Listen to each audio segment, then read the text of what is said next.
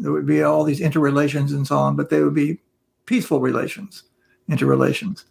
Mm. Because the kinds of reasons we would have for, you know, conquering other territories and so on wouldn't be there anymore. Mm. I mean, one of the reasons why you want to go out and conquer somebody is to seize their capital, as it were, right? Primitive. Uh, right.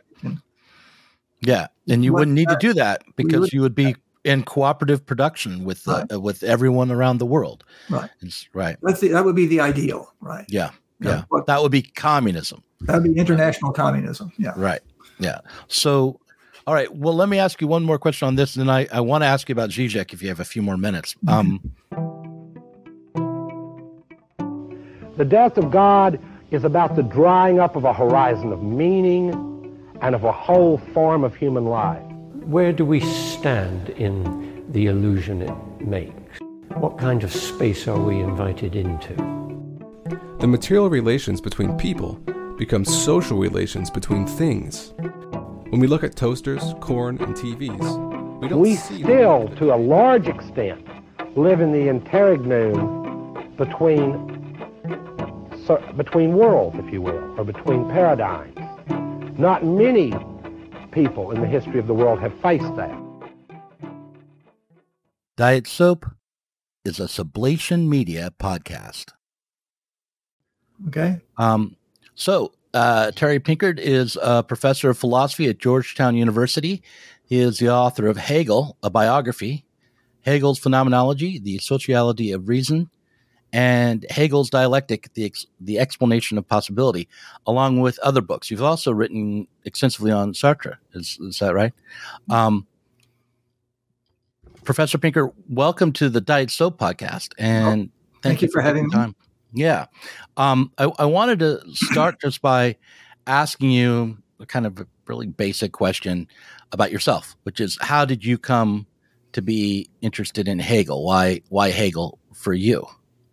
Well, uh, as in, with many people, is you know I kind of backed into Hegel. That is, I was as a student, of course, I was in the '60s, right, the mid, you know, early to mid '60s. I was very interested in Marx. Mm-hmm. I also became very interested, you know, in just philosophy in general and social theory in general and Kant. So if you start with Kant and you have Marx, you start wondering, you know, then as you read more and more about both these people, you keep running across Hegel. So you figure eventually you've got to get around to that. Mm-hmm. And of course, like many people, I was also interested in Sartre and Sartre's, you know, move to a kind of Hegelian Marxism later on in his life and so on. Mm-hmm. So that's more or less it. How I, it was a matter of political commitment, intellectual curiosity, and I, I backed in. Like I said, I backed into Hegel, going forward from Kant and backward from Marx and backward from Sartre and Heidegger and so on. Were you a part of the student protest movement at that time? Were you? Oh yeah, very much so. Yeah, in, engaged in protesting the, the yeah. war in Vietnam and yeah. And the civil right pro- protesting or with the civil rights movement and and all of that. Oh yeah, yeah. I mean, those were th- those were the issues of the day, and that's what we were you know carrying on about at the time. Okay. Were you a member of SDS or anything? Yes, I was of SDS. Yes. Okay. Okay. uh, uh, all right. So, um, I I want to start out as we talk about Hegel um, asking you, um, well, t- kind of telling you a story about my own experience uh, not studying Hegel. um, I majored in philosophy at, as an undergraduate at Portland State University in the in the nineties, and um, I was not made to read Hegel. I oh, recall really? a course. Yeah, I, I had a course that traced a philosophical inquiry that I really recall having an influence on me, and it, we started with Locke and then went to Berkeley and then Hume or Berkeley and Hume and then um, to Kant. Uh-huh. And that and then after that we were done and I took a course on Wittgenstein. Um, so at the time I was frustrated, like I felt like I hadn't gotten anywhere, and um, it seemed like I was like learning philosophical arguments only to throw them aside, uh, to dismiss them, and and uh-huh. um, I felt like it was sort of a dead end. Like I could I could play this game of philosophy, but it didn't connect to my life. And I was political, but it was the 90s. So, you know, my politics were about reading Anarchy magazine and going to see Noam Chomsky and and that kind of thing. Um, uh, you could have done worse. uh, yeah. So, but um, so why is am I right in thinking that Hegel was sort of dropped from the American university curriculum? Oh yeah, it's a it's a long and complicated story, but um, Hegel was dropped for a variety of reasons. I mean, first let's put it like this: he in the First World War there was a tremendous anti-German feeling in the United States, such that even John Dewey got into the act of you know condemning all everything German, German philosophy, and so on. And then, and after the Second World War, uh, Karl Popper wrote *The Open Society and Its Enemies*, right, where he accused Hegel, be, in many ways, of being the author of kind of totalitarianism and fascism and so on. This is at the same time in the post-war period when all the anti-totalitarian stuff was coming to the fore. So Hegel was blamed for, you might say, German militarism in World War One, Nazism in World War Two, and for being just a complete and total obscurantist, right? So this also came back to you know Russell and Moore at the very beginning of the 20th century, mm-hmm. were breaking with their Hegelian teachers and so on, the the, the older guard there at mm-hmm. at Cambridge and Oxford, uh, and. so Hegel was regarded as an obscurantist who didn't understand modern science or logic, uh, he was then blamed, in, at least in the American scene, for World War One and World War 2 mm-hmm. Right? Then he was blamed for being the author of totalitarianism. So he was he was in pretty bad standing, you might say. So we wanted yeah. to understand why Hegel dropped out. The other thing, of course, about this is that there's, you know, getting rid of Hegel as part of the great creation myth of analytical philosophy. That is, analytical philosophy was born specifically by people like Russell rebelling against Hegelianism. So they weren't rebelling against Spinoza and they weren't rebelling against this or that. They were rebelling against Hegel. He was the. Um, so it's only by only by killing Hegel did analytical philosophy arise, and thus you got this kind of view that you know still is prevalent among a lot of philosophers that um, you know that you don't need to read Hegel. It's kind of I don't read Hegel and I'm proud of never having read Hegel. So that's part of the background of all that. Mm-hmm. Of course, one of the things that happened was that, and you know, one has to remember that in 1959, when Peter Strawson published Individuals, an essay in descriptive metaphysics, um, that doesn't sound like much, but in those days, having the word metaphysics in the title of a book by an Oxford philosopher was considered really incendiary. Mm-hmm. Then also, Strawson's identification with Kant and all this was also incendiary. So Kant made it back onto the scene. And then with Rawls, Kant made it big time onto the scene. Mm-hmm. So, and it's only, you know, you can only go down the Kantian road just a little while before you start looking to see what's coming next. And the next thing you know, Hegel was back on the agenda again. But well, really, that's what I felt like. I, I think I didn't know it, but I felt like I was missing something. Like well, it, after after Kant, you know, it's like, like wait a minute, this didn't resolve anything. What what what we need we need something else. Yeah. Um, uh, so, um, so you started studying uh, Hegel in in this context where he was no longer part of the university. Right. Did, how did you did you study him in university? Despite that, did you find a school that would teach that? Did you were you an autodidact? How did you actually? Uh, well, I was I was quite lucky in the time that um, at the University of Texas where I was mm-hmm. was a period when both John Findlay and Klaus Hartmann were visiting professors there. And they, you know, Findlay had written a book called Hegel: A Reinterpretation in 1958 or so. That was the first of the first of the wave of the new wave of Hegelianism, and so on. Though it really didn't have that much of an impact on things, but at least Hegel was there among people in the philosophy faculty who were talking about Hegel right in a positive way here. Mm-hmm. So in that respect, it's just you know kind of rank contingency. Otherwise, I would have been an autodidact. I would have wouldn't have been anywhere to study Hegel. I would have just had to do it all on my own. Mm-hmm. Okay, so you got you got lucky there. Um, so let's talk about Hegel himself and how somebody who's like coming to him without a lot of philosophy background, or you know maybe not uh, having any understanding of the Marxist tradition, might think of him. Um, like okay. the kind of I'm putting myself back in my undergraduate day. It's like when I was an undergraduate, I bought a book called The Worldly Philosophers. Uh-huh. This wasn't this wasn't taught either, and it begins with a chapter on Adam Smith. Yeah, and uh, I'm I'm wondering should we put Hegel into a book like that on the worldly philosophers? How does he fit within the context of the bourgeois revolution that that book was sort of about? In fact, it it describes uh, the bourgeois revolution at the start, saying mankind had gotten along in the comfortable rut of tradition and command for centuries, and to abandon this security for the dubious and perplexing security of the market system, nothing short of a revolution was required. So, should we think of Hegel as a revolutionary like Adam Smith? Um, well, th- th- like this is a kind of loaded question. I mean, the, as if everything Hegelian, right? The answer is yes and no. Uh, right, right, okay. Uh, now, remember, Hegel was born in 1770. That meant that when 1789, he was 19 years old. Here, Mhm. right? So he and his two roommates, right, Friedrich Hölderlin and Friedrich Schelling, here, um, were both. All three of them were caught up in the French Revolution. Right, this is the excitement of it all.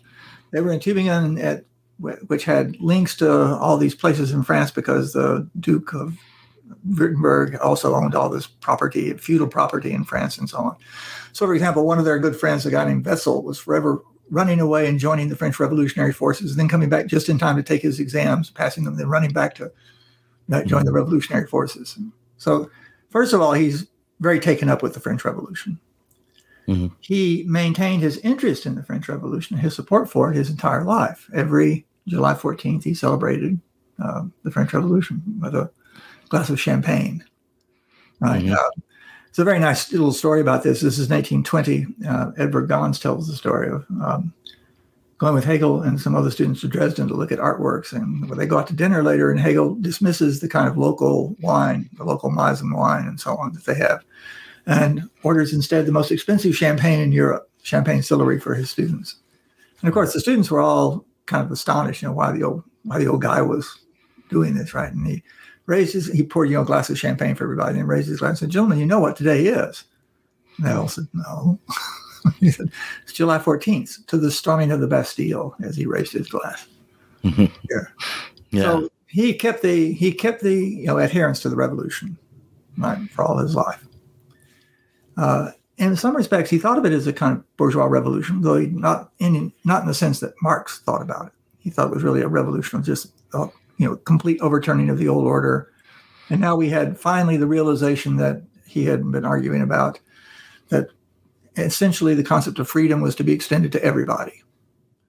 You know, in his lectures on the philosophy of history, Hegel was very good at, and lectures on art and all this, he was always very good at coming up with very nice little one sentence, um, you know, kind of abbreviations because, you know, he knew that the students were often tuning out. And so. You needed little headlines to keep them tuned in. Mhm. And it was that history moves from one is free, you know, a kind of emperor or chieftain, to some are free, a kind of a male aristocracy, to the idea that all are free, and Mhm. that nobody by nature has the authority to rule anybody else. And the French Revolution was the achievement of that, he said. So Mhm. he was very much, you know, so his thought was very much tied into the revolution. Now, one of the ways to look at the later Hegel, I mean, uh, back up in 1807, he published The Phenomenology of Spirit, which he said is really, he says in the preface, everyone around us can see that a new world is being born at this point here. Mhm. By the time he finally got a job teaching as a professor of philosophy in 1818, that's 10 years later. In the meantime, he had been jobless. Then he was editor of a newspaper. Then he taught high school for a number of years and so on. Um, the you know Napoleon had come and gone, right? The Congress of Napoleon had been attacked. He lost the Battle of Waterloo. The Congress of Vienna set up to turn the clock completely backwards, right to the days before the French Revolution. They were unable to do that for a variety of interesting, his you know, still disputed historical reasons. Mhm. So Hegel then was faced with the the question of what is our modern world going to look like now in this post-revolutionary order? Mhm. And that's when he began to write his mature philosophy and his mature system and so on. But it was always still in the context of the revolution. Yeah, the, the the big Hegel book that I've actually read is the Phenomenology of Spirit and some of the Science and Logic. So I guess I've read the immature uh, Hegel and not your I- translation. I should read your translation. I think, right? I, think you should, yes. everybody, should, everybody should read my translation. Yeah. Yeah, no, I wouldn't call it an immature book. I mean, Hegel was 30 when he did it. He, he, I mean, that book is also astonishing. It's basically a com- first draft. That is, he wrote that from scratch, just created it in roughly 1806. Just So- sat down and got this idea and started going. You know, my question about whether or not he should be put in the worldly philosopher book is also about like how he conceived of what he was doing in terms of philosophy or politics. I think. I mean, Mhm. uh, um, did Hegel? Should we read Hegel in the philosophy department? Is that where he belongs, or should we be reading him in the in political science? Or, I mean, um, it, I guess maybe this whole notion of the worldly philosopher is sort of needing to be unpacked for me, even as I think I, I know it, you know, I walk around, think I understand it, but, but, um, like I get, like, for instance, was Hegel tackling trans-historical philosophical problems, or did he see himself as engaging with problems as they came up politically and historically? Well, um, the answer is uh, once again both. Uh, it is right. One the, it's one of the striking things about Hegel is that he is this kind of grand systematic thinker, Mhm. um, and so he's his first, you know, the, the big book to start the system off is the Science of Logic, which is about as abstract and abstruse a work as you could get. And as he puts it, it's just pure thought thinking about itself. It's thinking, thinking, thinking. Yeah, as he puts it in one place. Mhm. But he also was a worldly philosopher. That is, he said in the preface to his 1820 Philosophy of Right that uh, the purpose of philosophy is to grasp its own time and thoughts. Right? And what he meant by that, in fact, he called the book, he said it's the Grundlinien, it's the kind of baselines of the philosophy of right and law and morality. But it's just the baselines. So what you do when you're grasping your own time and thought, he says, is you're looking at your own time, trying to figure out what's essential to it, what the real, what's really going on, what's it, what's really at work, and what's only peripheral. Mhm. And you want to know where you came from, right? Where you are, and what is on the agenda now, and what are the possible solutions that are out there. And that, so you're not just doing, to say, a snapshot of your own period or anything like that. Mhm. You really are trying to figure out, how, you know, how you got, he- where you are, how you got here, and where you where you are going and should be going. Mhm. And so we always understood that there are lots of different alternatives that are going to be coming up here. And part of his, his philosophy was to try and outline now some way in which we could respond to the, the new market society, for example, that was now taking over. This new emphasis on human rights, right? The new emphasis on a certain type of international order, and so and so on and so on. And also, you know, along the way, questions about so what role is art going to play in all this? Is this going to change the role of art in society? Right? What would a modern religion look like? A modern kind of up to date version of say Christianity look like? Yeah, and also what would be a modern philosophy in a modern university setting? We also forget that Hegel's one of the people who designed the university that all of us went to. Uh, and, you know, it- Yeah. I mean, the Berlin university system that was established in 1809, right after the almost collapse of um, uh, of Prussia in, uh, in 1806 in the Napoleonic Wars, was that it was to be what, as it was done at the time by um, Wilhelm von Humboldt, who gave the sketch for it, is to be a research teaching university, Lehre und Forschung, where instead of the old model of the university is teaching orthodoxy, right, where the professors just professed the orthodoxy, whether they believed it or not, that's what they professed. Mhm. This was to be the place where kind of the creative creative minds were to meet, you know, young people kind of on their own turf and take things forward in a progressive fashion. Mhm. Uh, the central faculty of, was called philosophy. By the time that model got transferred to the United States, it came to be called the College of Arts and Sciences, but it was philosophy at the time. It included all what we think of as the natural sciences and so on too. Mhm. Mhm. And Hegel was not the author of that, but he was one of the architects of the original Berlin University that kind of put it into the shape that it was, made it so famous, and made it then the more or less the model of universities around the world to do teaching, and, teaching and research to, keep, to keep the ball moving. So Hegel's philosophy is is systematic, right? It's both uh, very abstruse. It's about metaphysics and logic. It's also about its own time grasping thoughts. It's about politics. It's about art. It's about religion. Fundamentally, Hegel oriented this all around one central question, which was, he said, it's essential to Geist as this kind of self. I, I translate Geist instead of mind or spirit. I don't translate, but I think you should interpret it as equivalent to self-conscious life. Hmm. Human, human life is self conscious life. And the fundamental feature of self conscious life as Hegel had it, was to try and understand what it was to be a self-conscious life, what it meant to be a self-conscious life. And Mm-hmm. you can now read the history of the world as various attempts, politically, aesthetically, religiously, and so on, to come to terms with that.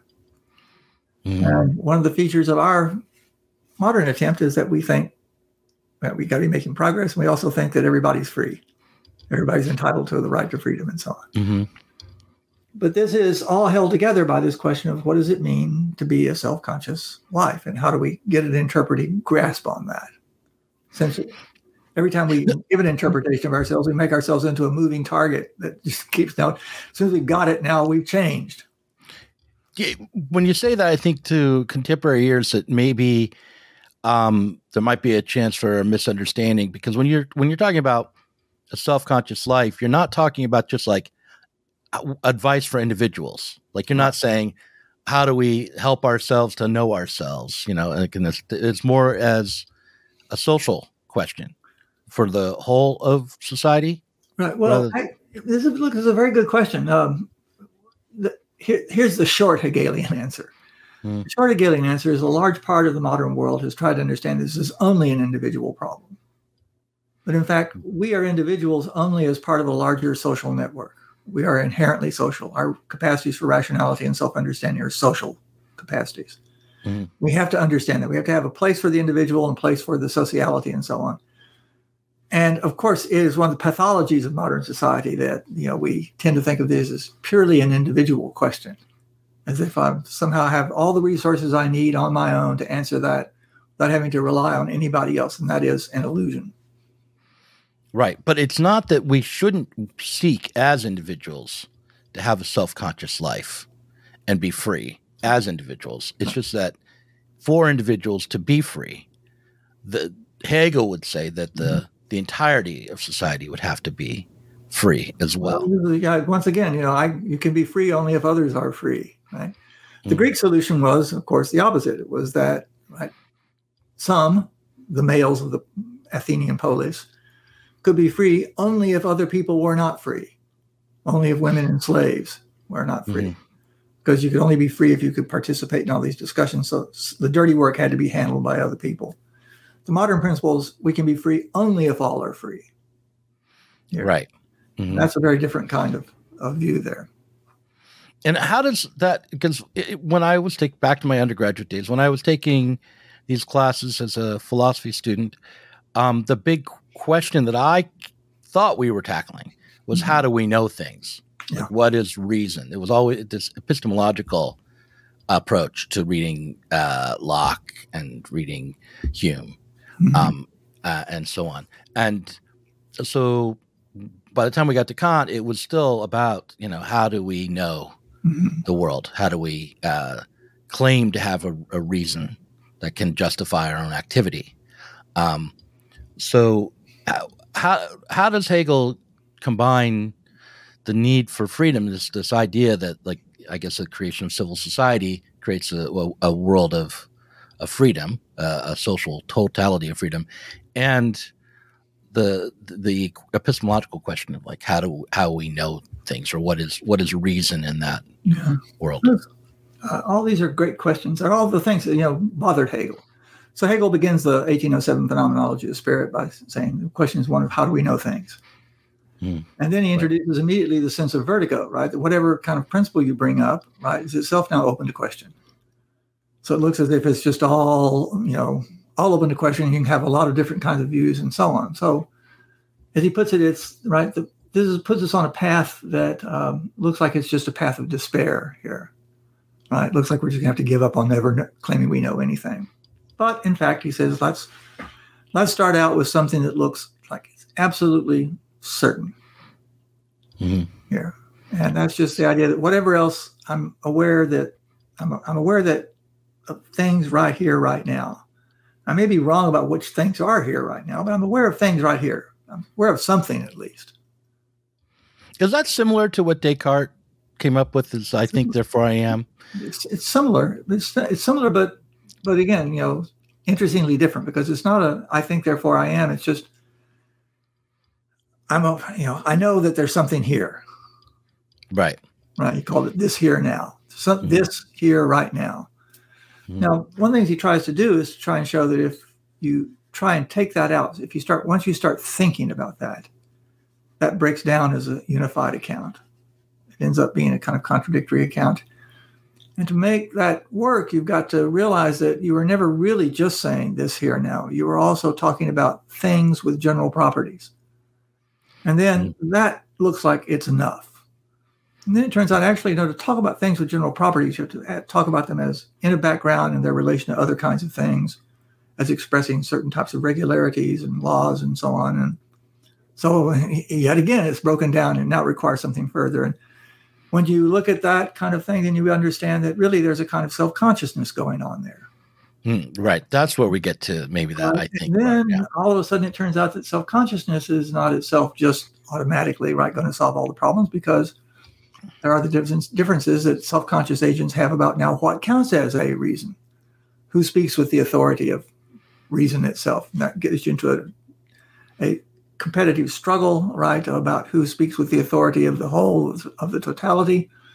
And that resolves itself in mastery and servitude, which itself then falls apart. The master demands recognition from the slave, but the master at the same time claims the slave doesn't have the authority to give the recognition.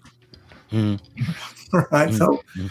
you're forever, you know, as if saying, you know, Doug, recognize me. You say, okay, I will. So well, it doesn't count though, because you're not the kind of person who can give me the recognition I need. Right. Okay. So let me. I'm going to go. I mean, I, this is yeah, familiar territory. Part of the, you might say, part of Hegel's dialectic, you know. Right. I just want to go back to like okay, so the the you begin with sense certainty, and and by beginning you're presuming that there's an attempt to understand. There's a there's something that, that you want to know. Mhm. Maybe you don't even know that there's a you who wants to know, but there's a uh, questing after knowledge there to to interact with the world. So it's dialectical kind of from the start, right? It's not just the a being, it's not just existence, but there's a a relationship. There's a seeking after. Yeah, Um, well, it's, I mean, you say what happens is you start out relatively certain about something, then you find that you're contradicting yourself. So you find you're just babbling. yeah, yeah. Okay. So okay, so you say, back up. Let me think. Okay, here's what I really meant. I really meant this. But then you start contradicting yourself again. You find you're just babbling. right. That's it's that finding yourself babbling, right? Not making any sense. That is what is driving on that part of the dialectic, at least in the phenomenology. Okay. Okay. Um so Let me give you an analogy, and he starts give out me the- give me an analogy. Yeah. the science of logic, right? He starts out in the same way. He says, "So, what is the most general concept we could have?" And it's the concept of just being, to be, isness. You might say. Mm. hmm Good. Okay, what is what does it mean to be? Well, it means not to be nothing. What does it mean to be nothing? Well, it means you're not being. So being and nothing just mean not each other. Okay, now Mm. what's the difference between them? You can't state the difference. Now you Mhm. find yourself babbling. Right, because once you try to state a difference between being and nothing, like let's, for instance, I would say, um, uh, the uh, if you're if it if it exists, if it's a being, then it would have extension. You would Well, have That's going down the road now. Here, I was already making a. You're already far down the road from this. right, Yeah. right. But uh, to say that, it's like it, you would then ask like extension in what, right? And then I would say, well, it, uh, let's say it's in nothing. Then you know, like does then does ex, does nothing have an extension? So you know, so you get this idea of negation just built in to the the system of thought, and Mhm. it's what I think is driving everything. And once again, what's driving all this is the attempt to make sense. Mhm. As a as a the Oxford philosopher A.W. Morris talked about in relation, say, to Wittgenstein's son. There's making sense of things, and there's making sense of making sense.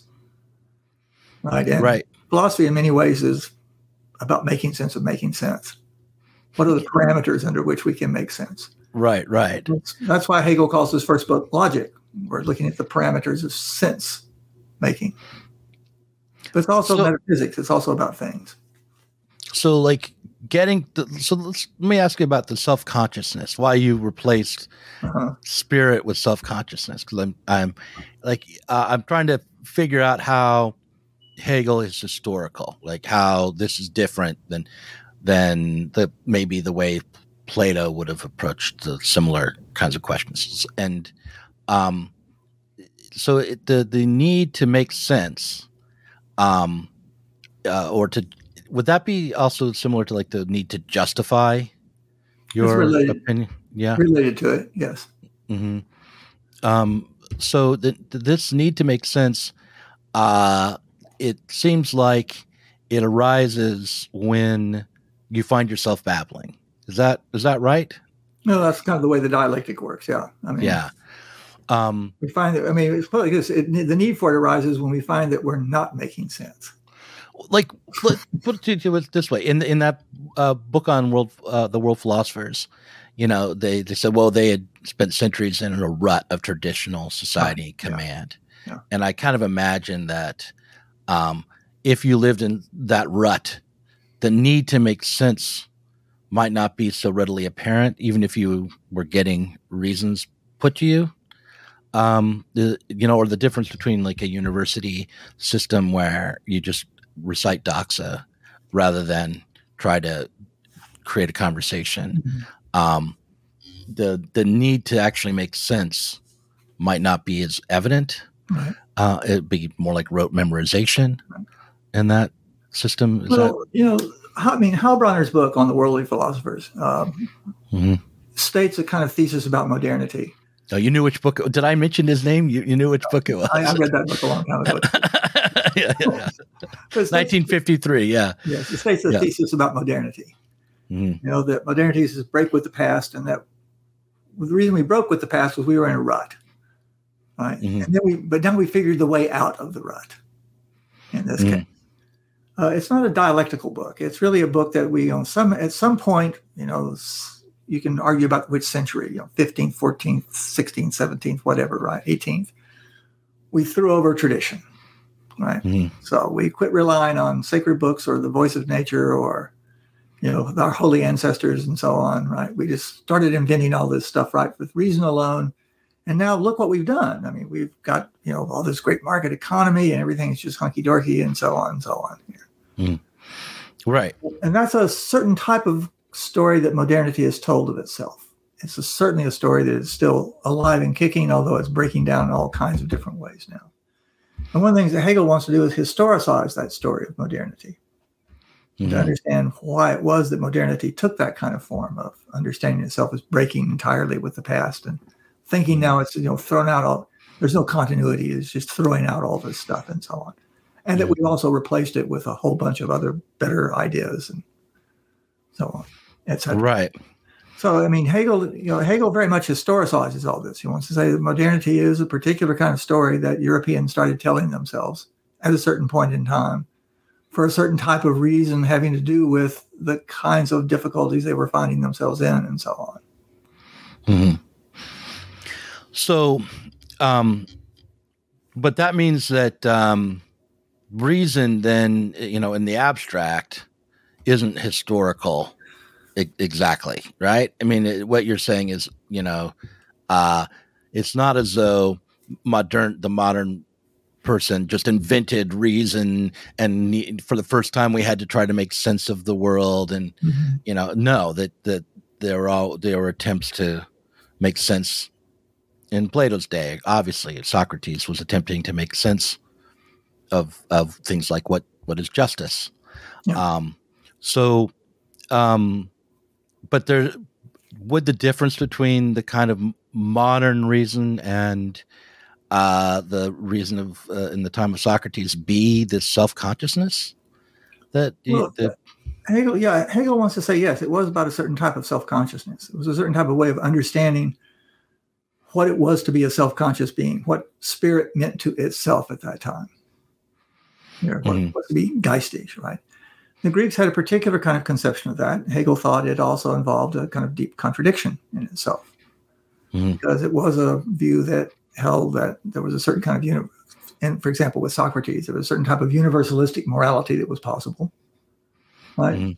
Hegel says in his lectures on the philosophy of history, he says, people often talk of Socrates as the discoverer of morality. Actually, he's the inventor of morality. Right? Mhm.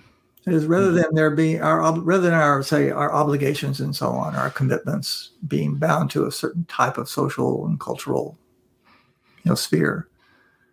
Rather, what re- what this type of reason was taking us was to morality, which is a universalistic sphere, binding all humanity here. Mhm. But nonetheless, right, the Greeks didn't have a conception of how you could possibly have, say, an individual, right, and this and a full with full individuality in this kind of polis, um, and the kind of strains that that's put on the polis were just too much to take, right. So what began to happen was Hegel thought is that as the Greeks lived out this kind of thing and this kind of life, and this philosophical questioning with Socrates and then Plato and then Aristotle and so on entered. That be, the kind of Greek life that they had began to look like it made less and less sense. As if life, you know, completely were to be exhausted in being a member of the polis, and that that required slavery. And that there was, well, no other way to run an economy other than a slave economy. Right. You know, Mhm. uh, other other historians have since made this kind of point, right? That um, you know, by and large, right, for the ancient world, uh, slavery was just the way things were done. Maybe considered to be unfortunate, to be very bad business, and so on. But on the whole, on the whole, nobody questioned the institution itself, Mhm. and that put too much of a strain. Eventually, in their tr- in their tragedies, particularly in something like Antigone, Mhm. right? The Greeks began to put on stage a now not a philosophical but a kind of aesthetic, artistic representation of what they were about, and it didn't make sense, Right. right? And that began. So it's when they start stop making sense. That's it, suddenly at this point, right? Philosophy arises. Philosophy comes on Right. the scene as this form of life is on the way out, basically. Right. Um, well, I'm going to make a kind of a lateral move here. I, Okay. I, am not sure if it's. I'm not sure if it makes sense, right? But, Mhm. uh, um, uh, but uh, when I think about this moment when things stop making sense in, in philosophical terms, I think of it as like a maybe a limit to reason. It's it's it points to a contradiction in our own thinking, um, and that uh, it, it shows where uh, you know where where we have to stop because we from at this point with when we hit this contradiction in our thinking, we we can't go any further and um and and Kant writes about this Yeah. you know, these contradictions that arise and he posits posits that you know the the world that really makes sense the world as it actually is the truth about the world is really outside of our domain we're not going to ever get to it but we what we can understand is only um, how we attempt to make sense Yeah. the different categories that are in our sense making apparatus like you know Mhm. extension or time or things like that um, and hegel uh, was not content with that uh, Yeah.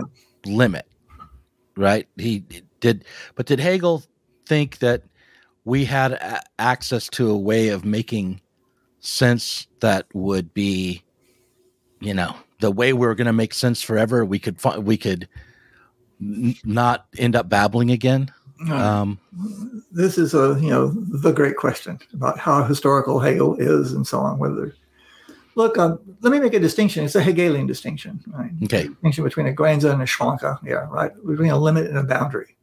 okay Okay. You of a boundary is the kind of thing that you run up against a boundary. Maybe you can't get over the boundary, but you can see that there's something on the other side. right I mean, you can come up today to a locked door to a room, right? You know there's another room there, but you have no idea what's in the room. That's kind of in some ways, some of that's Kant's idea of things in themselves. Here, right? That there's something on the other side of the boundary. Uh, we know it's there. We can't see over the wall, but we know there's something beyond the wall there. A limit, on the other hand, is where you really you reach, reach simply the you know the very limit of what is making sense, such that trying to go further is just when you start babbling. Yeah. Mhm. So a limit, there's no other side of the limit in that case, if we're making this kind of limit boundary distinction. Boundaries hmm. have other sides to them. There's, you can always imagine jumping across to the other side and seeing what, What's in that locked room here? With Okay. limits, limits, there's nothing on the other side. You just reach the limit of thought. This this you gave Hegel the idea, right? What we really have to do then is test the limits of thought, right, to the utmost degree. That's what I was saying. So we start out with the kind of ground zero concept, just is being.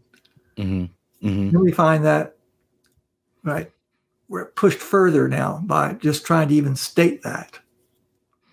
hmm As you're trying to even talk about what it is we're talking about, we find ourselves babbling all of a sudden. And therefore, you know, as it were, you kind of correcting ourselves, saying, okay, no, what I really meant was this. hmm Right. Well, okay, now what I really meant was this, though. Right. Okay. So, um, so, uh, did Hegel believe that there were these limits then? Yeah. Um, Yeah. and along with, and Kant thought the same way that there were these limits that, Well, Kant thought, Kant thought there were limits to what made sense to us, but these limits were boundaries. he did. Yeah. So he thought we could see what's on the other side, that Yeah, there are things- realm. Yeah, well, they're things in themselves. We know that. I mean, it, you might put it like this. This is not quite right, but right, close enough, right? We know there are things in themselves, independent of us. We have no idea what they are. In Right. principle, no idea. We don't know whether it's one big substance like Spinoza thought, or it's a bunch of different forms like Plato thought, right? Or monads as Leibniz thought, right? We have no idea. Impr- no idea, and we'll never know because it goes beyond the bounds of the kinds of things we can make sense of. Kant thought. So that's, a, that's just a boundary on our thought. Hegel thought, in principle, there is no boundary. Hmm. Now, you can put it like this, right? But there might be a limit though. there might be a limit, yes. Now, one of Hegel's contentions that he had with the romantics of his own day was the romantics exact wanted to say something like, well, there are limits to reason, but these limits are just kind of boundaries. There's a something out there that we can get at in a non-rational way, Hmm. maybe through the emotions, or maybe through a kind of special type of intuition or something like Yeah. that. We The get, third eye, we could, yeah, like So- Doctor Strange or something like that. yeah. Yeah. So there, you know, the Romantics thought something like that, and this goes down to our day, right? That there are Mhm. people that say, "Look, you know, reason runs out, but there's not to worry. There, are, there's a way to get at these things that um, don't require reason." Right. Now Hegel is, you know, as it were, the rationalist saying, "No, in principle, reason is going to be supreme." He also thinks this is the principle of modernity.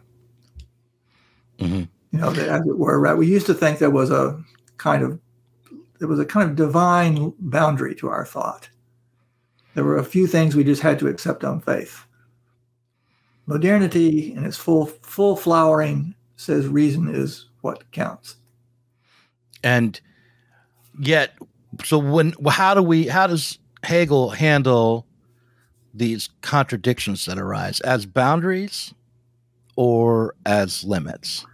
Uh, when they first arrived, they seemed to be limits. It turns out that there were only boundaries. Right? That's Okay. you know, they seem we seem not to be making any sense, and then we change the framework so that we now can understand where we why we had been in the situation we were in when we were not making sense to ourselves anymore, and now we are in a position where we can see that more clearly.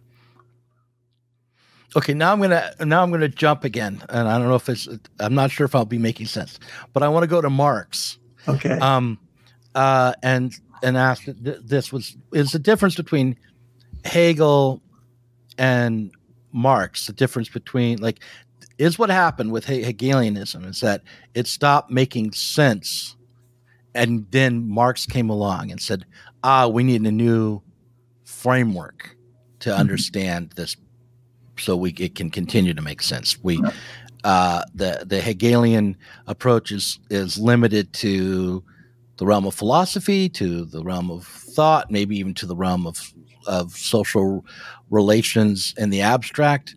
But what's missing is material production, material creation, um, the way we organize ourselves to put food on the table and to build, you know, the houses that we live in and so forth. Um, was was that the reframing of Hegel that Marx contributed? Do you think? Well, that's certainly the way Marx talks a lot of the time, right? That the, Hegel was a kind of idealist, and you know, and he found Hegel standing on his head, and so he put him back on his feet. But you know, you put an idealist back on his feet, they're still an idealist. right, right, right, right. Uh, Right. So, you know, this is one of the most kind of up for grabs, still controversial aspects about what the relation of Hegel to Marx is. It's pretty clear that what Marx said about Hegel's philosophy of right early on in Marx's career in 1843 is that Hegel has gotten this gotten it wrong about what the state is. Hegel more or less got it right about civil society being this kind of competitive or you know market mark heavily marketized you know arena. And that he thought that there was an institution called the state it's a fairly new institution in european life called the state that could speak for the authority of all of, of the whole all of society and balance out these kinds of conflicts. Mhm. Mhm. marx thought that was just a mistake about what the state was and it was because hegel wasn't really paying attention close enough to what the productive relations were Mhm. that he was unable to see this so To the market, yeah to what's going on in the market. yeah, well, basically? just productive forces in general, right? You know, Mhm. Hegel's talking too much about making sense of things. What he really should be looking at is how are things produced in the first place. Okay. Um, and so, what I mean, as I see it, you know, what Marx thought, right, was that Hegel Hegel had taken things only up to their kind of penultimate stage, right? And you could already see Marx thought by the 1840s how the Hegelian synthesis that seemed to fit the 1820s now was coming apart. Industri- industrialization was setting in. The rise of a widespread European proletariat was beginning to take shape and so on in ways that it simply hadn't been right, Mhm. Hegel's time. right? The Industrial Revolution was really just getting underway when Hegel is still alive. Mhm. So at this point, right, at this point, it's clear that the the Grundlinien, right, the baselines are now themselves shifting. That what's on the agenda is also shifting, and therefore we need to now really rethink this kind of thing here. And one of the features of Hegel's philosophy of history, I think Marx does take over a bit, is that the way Hegel looks at, say, political history, particularly, he looks at it as not just political, but also political and cultural and philosophical and everything. And what happens is, right, these Gestalt des Lebens, is he- a form of life, as Hegel calls it. These Mhm. forms of life break down when they're no longer making sense to themselves. And the people now living in the rubble of that breakdown have to pick up the parts that are still working and throw away the other stuff that isn't working and build something new that looks like it's going to be stable until it starts breaking down. And what Marx is saying is Hegel's system is portrayed in the 1820s now is in fact breaking down. And we are, you know, soon, right, we will be living in the rubble to try and pick it up. That will be the, the socialist revolution. Mhm. Right. So the, the French Revolution, which we'll now call the bourgeois revolution, is not the not the last one in this case. Right. Right. But Uh, of course, you know that that revolution didn't really even end until into the 20th century, right? I mean, it. Yeah, we're still. I mean, you could Yeah. say, anyways. Look, we're still fighting it out. Mhm. You know, the French Revolution proclaimed, you know, liberty, equality, and fraternity. Oh well, on that basis, yeah. But I'm just thinking, like, you know, it, you, you've gotten rid of uh, most of the aristocracy, and you don't have czars. You have, Yeah, you know, right. some sort of formal democracies dominating the globe. That's, it, you know, takes until after World War II for that to really be the case. It seems to me. also true. Yeah. And it's also, I think, true. One of the ways you can look- you can look at it slightly more abstractly, you can say, look, one of the things that happened in the French Revolution is that people like Marx thought, Marxists for a long time said this was a bourgeois revolution. Then there were all these, you know, historians who stepped in in the 60s and 70s and 80s and so on and said, actually, if you start looking at, you know, who benefited from the revolution, start actually you know, looking at the facts on the ground here, a lot of aristocrats benefited from this uh, this new market society that got opened up and you know the new relations of property. And they made a killing in real estate. They made a killing by investing in the railroads. They you know Mhm. they did all this stuff here. Mhm. so yeah there was a bourgeoisie that you know benefited. There was a bourgeoisie that that uh, also lost a lot. There was aristocracy you know. What really happened was the political role of the aristocracy vanished. They no longer automatically had this kind of ruling ship. But still, now this this um, overall group of people, I say the group of people who are still giving the orders, are the people who control the wealth and finance and things like that. Right. And that group of people has never gone away. Right. Uh, the great democratic movements of the late 19th and all during the 20th century have been movements to try and I say actualize the potentiality of the French Revolution to claim that we really do want liberty and equality. Um, Right. and what we've had instead is a group of, well, you know, the ruling class holding on to this. Now, individual members of the ruling class come and go, but a ruling class that controls the means of production and finance and so on is still with us. Right. Right. Um, and so, but did did Hegel believe that you pretty much had to have the, that ruling class? You know, is that what the philosophy of right was about? He doesn't think that there has to be a ruling. He thinks there can't be a ruling class, right? He thought, Mm. first of all, the state is supposed to be an institution that works for the interests of all, mediates Right. and so on for the interests of all. Mm. And there is something that's called the universal class, which is the Mm. technicians, bureaucrats, experts, and so on who run the government and kind of keep everything in order here. Right. But um, no, there's a very interesting little in, uh, piece in the Brockhaus Encyclopedia of 1824. There's an entry on Hegel.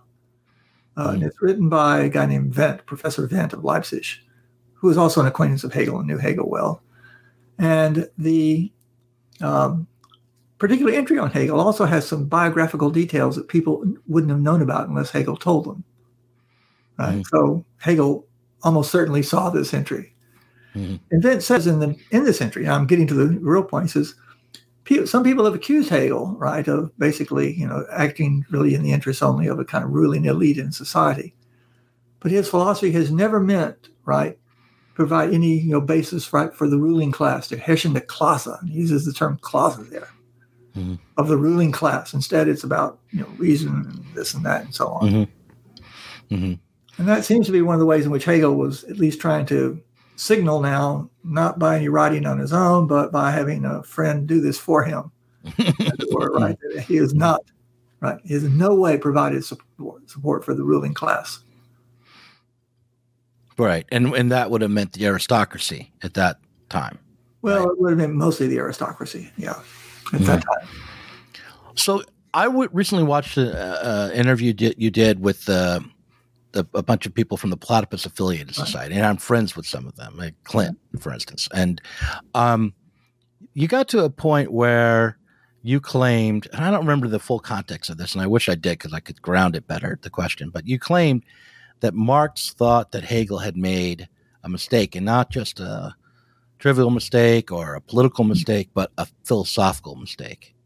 And that's where you stopped and then you didn't explain more and and the next question didn't pick that up so i want to pick that up what do you know do you remember this part of that conversation or, or what philosophical mistake did marx think that hegel had made Um, Marx thought the philosophical mistake Hegel made was that he thought that it was possible for there to be a particular group in a class driven society, right, that could speak with the voice of the whole, speak with authority, and speak for everyone. Um, that was a mistake. And that was not.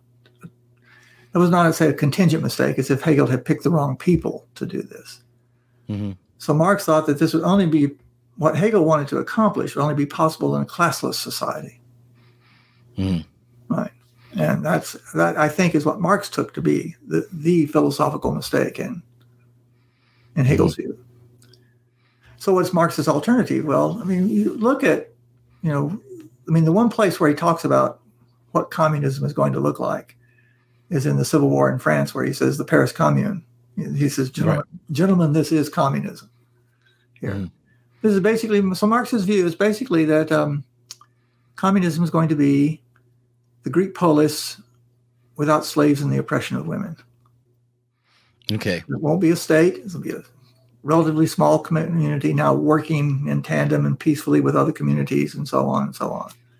Marx may have been naive about that, but nonetheless, that's more or less his view. what about something like the general intellect as a part of marx's view like we are not only we don't like want little small local communities but we want to bring the mass of humanity together Oh yeah, yeah. You know, to produce the world. So it'd be like uh, the Greek polis, but on a global scale.